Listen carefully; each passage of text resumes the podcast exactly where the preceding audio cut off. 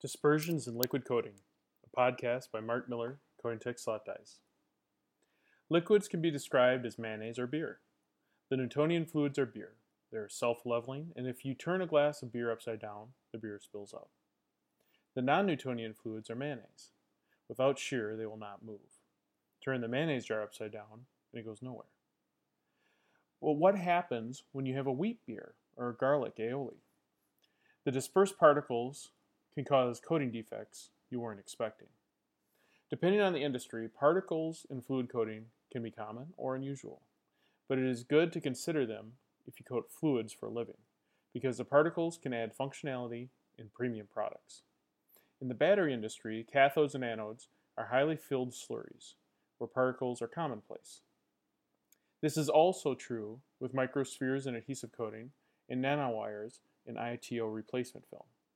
The reality is particles are getting smaller and more important for functionality of active fluid coatings.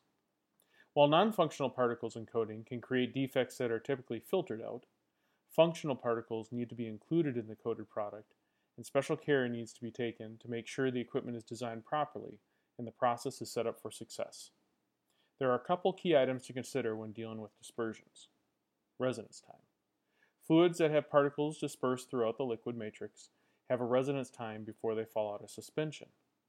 Have the fluid sit for too long and you will be coating a liquid without the functional component while it sits in the bottom of a pan or a slot die manifold that is too large for the application conditions.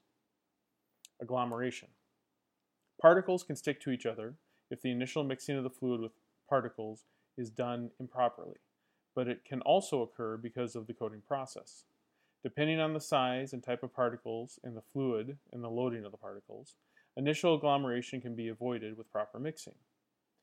Proper mixing can mean aggressive mills or simple agitation. Once the particles have dispersed, they need to stay dispersed. So either movement, agitation, or chemical separators should be considered.